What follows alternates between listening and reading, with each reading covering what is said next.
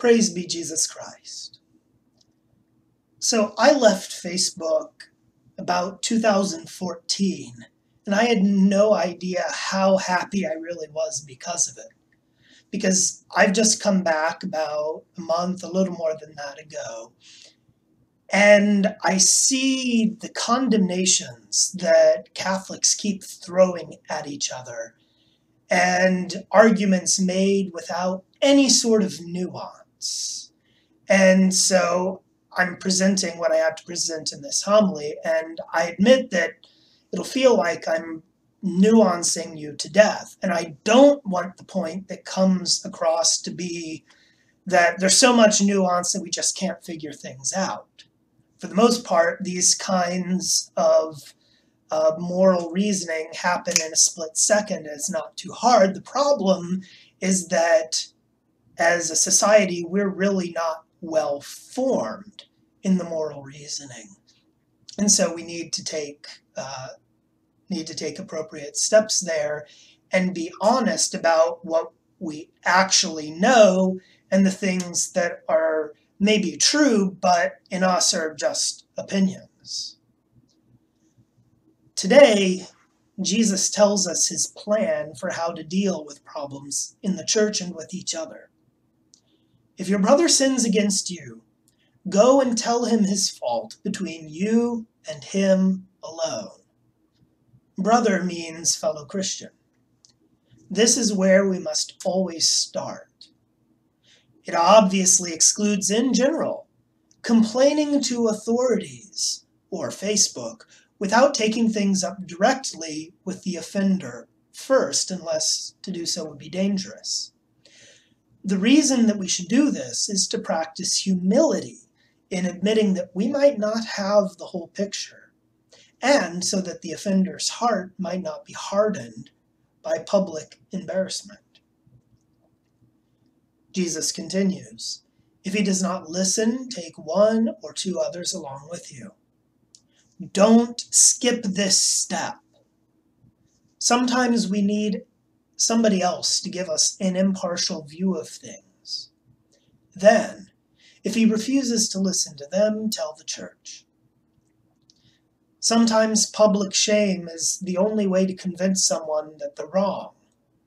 But we need to avoid it whenever possible. It should be our last resort. Finally, if he refuses to listen even to the church, then treat him as you would a Gentile or a tax collector.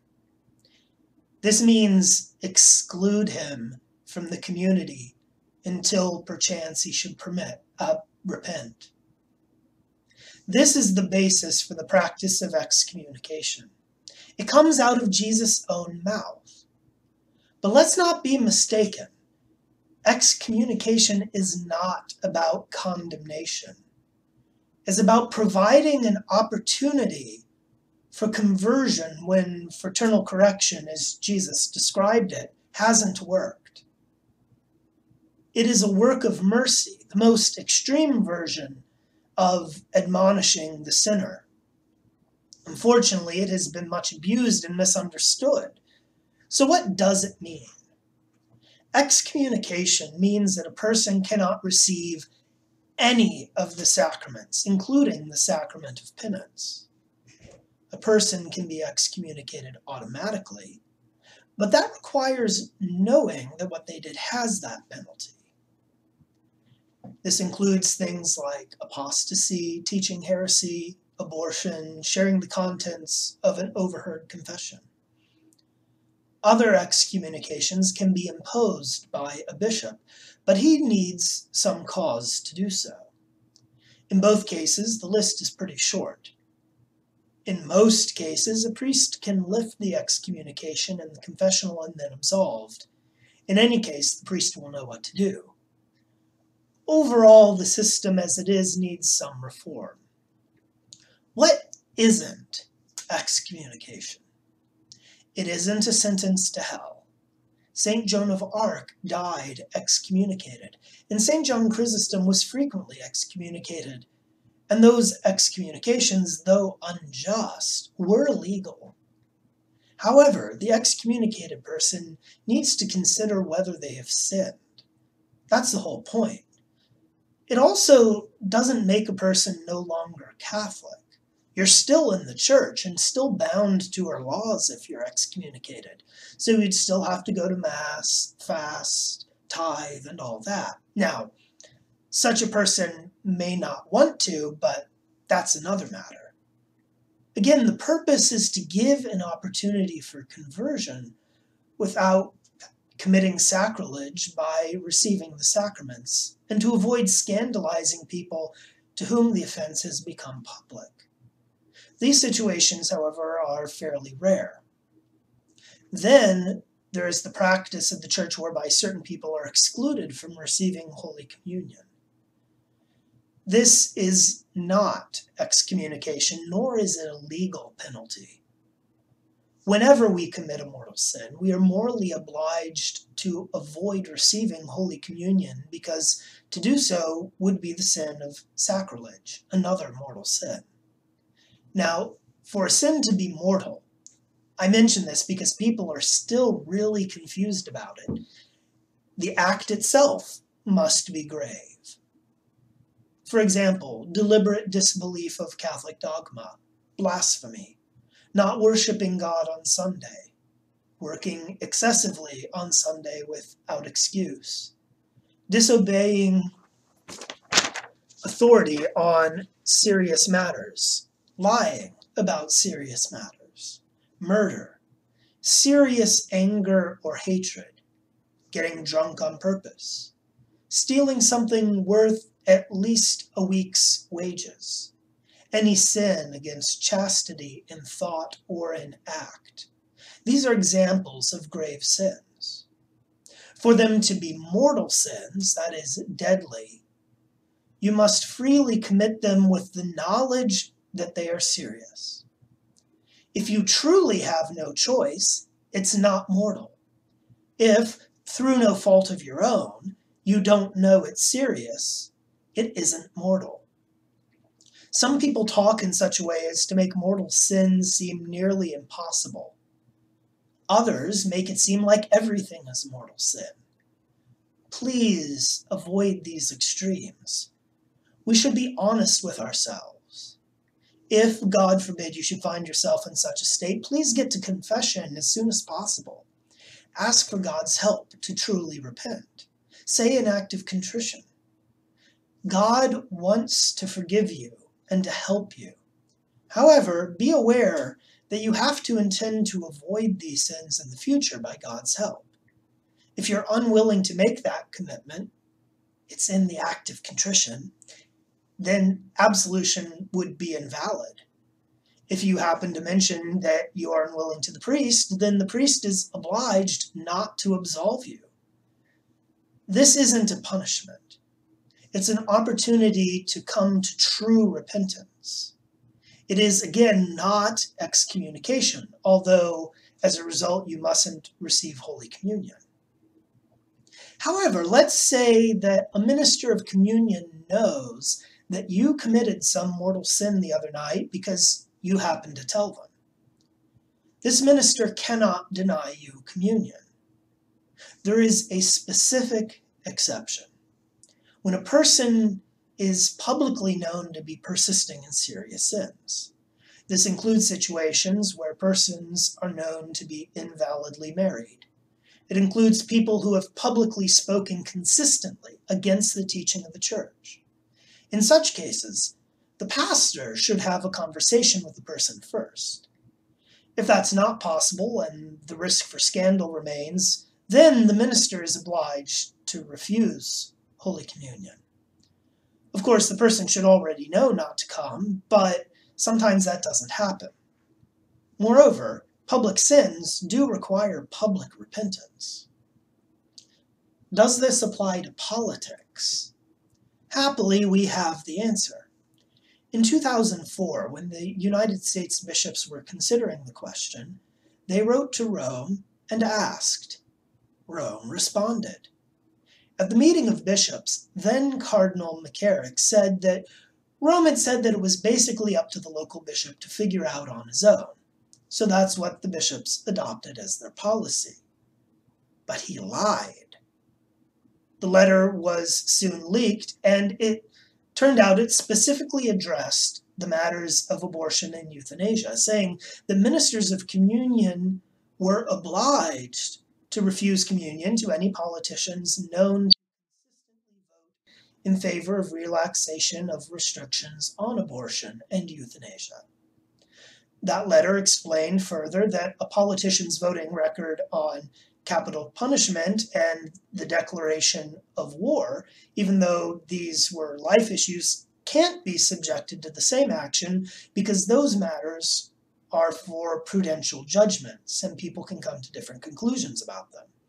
Similarly, politicians who consistently and clearly support any intrinsic evils, that is, things which are evil with no ifs, ends, or buts, must be denied communion relatively straightforward, but virtually never practiced. What about voters? In most cases, public denial of communion wouldn't apply. But is there mortal sin involved? Here we need to explore a distinction. Voters for candidates participate in the evil that they know the candidates intend. So we need to understand the principles of the morality of cooperation in evil. It's called formal cooperation when we help someone else to do evil because we agree with the evil that they do. This is always forbidden. If we disagree with the evil that we help someone else do, it's called material cooperation.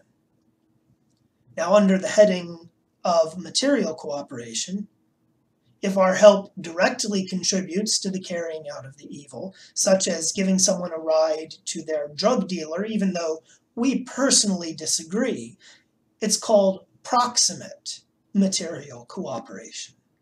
This is also always forbidden.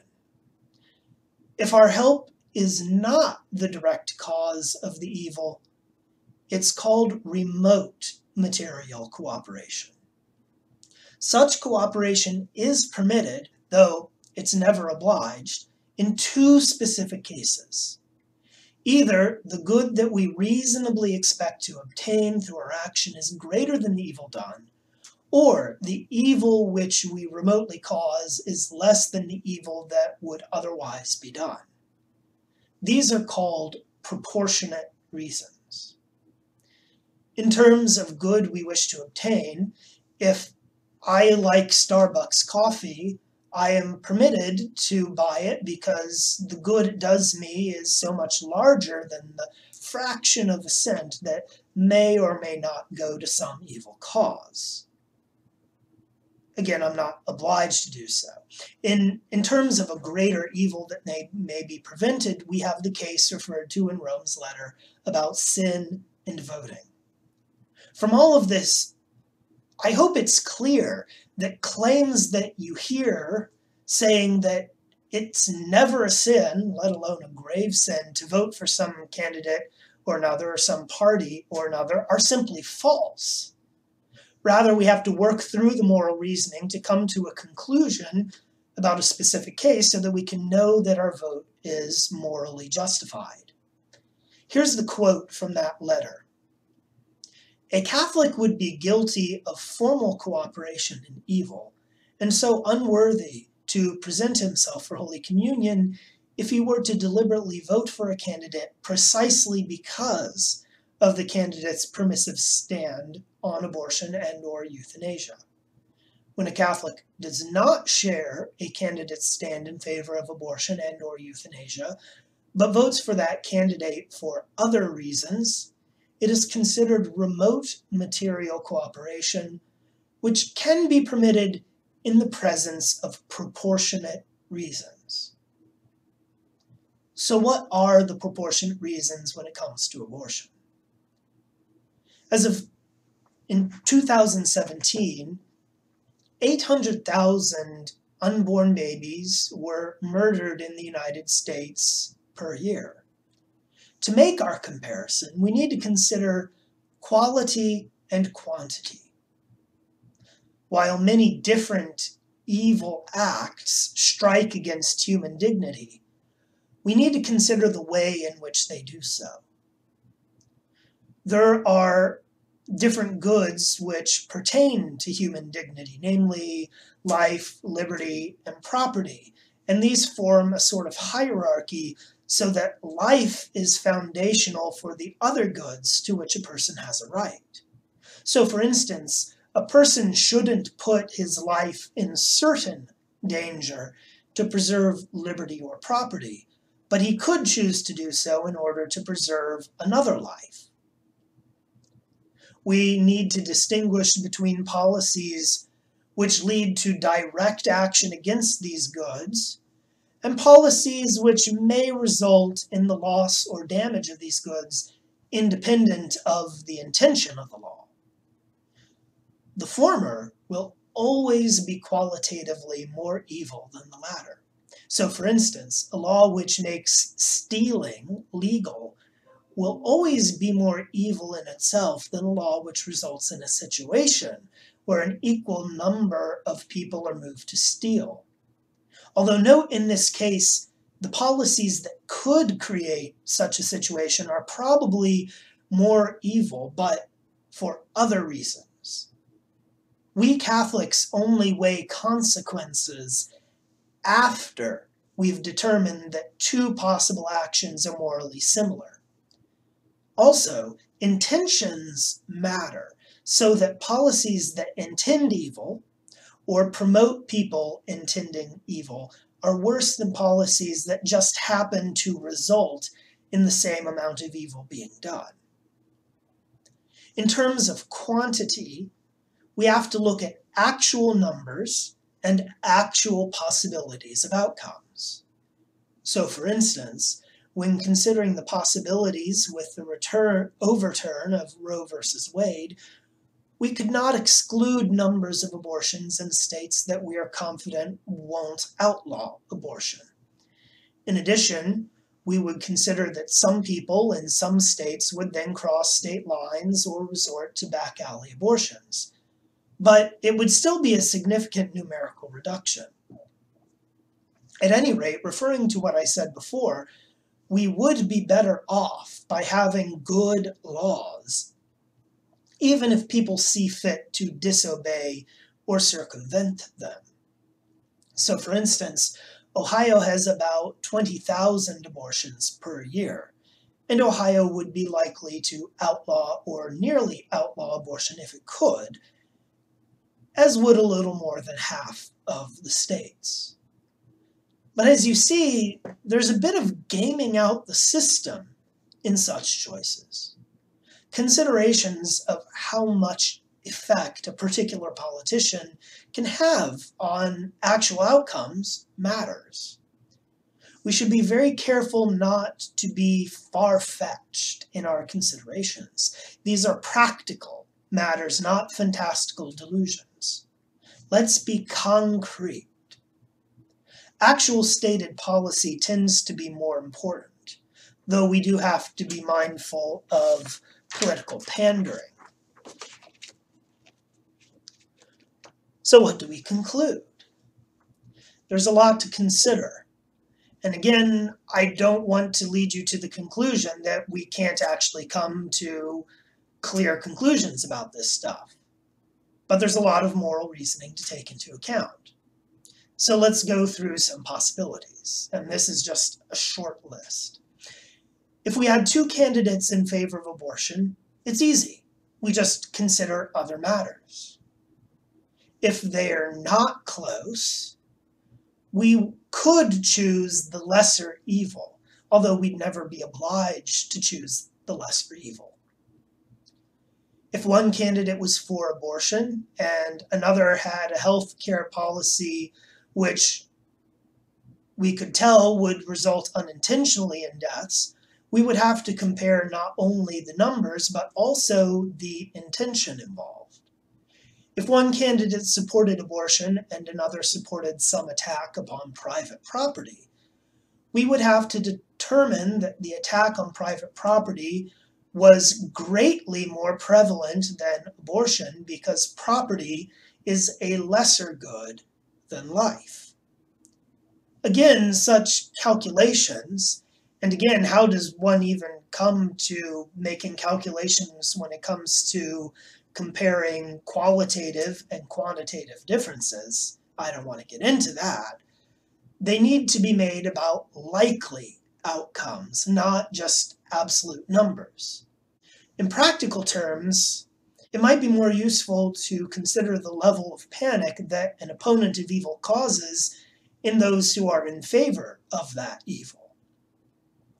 On an emotional level, I think we're as a culture very blind to the different evil realities that we face because of how information is shared.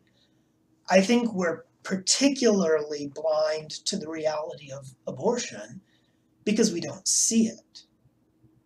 To really understand it, we should consider how we would react if 800,000 people were being murdered in the streets each year.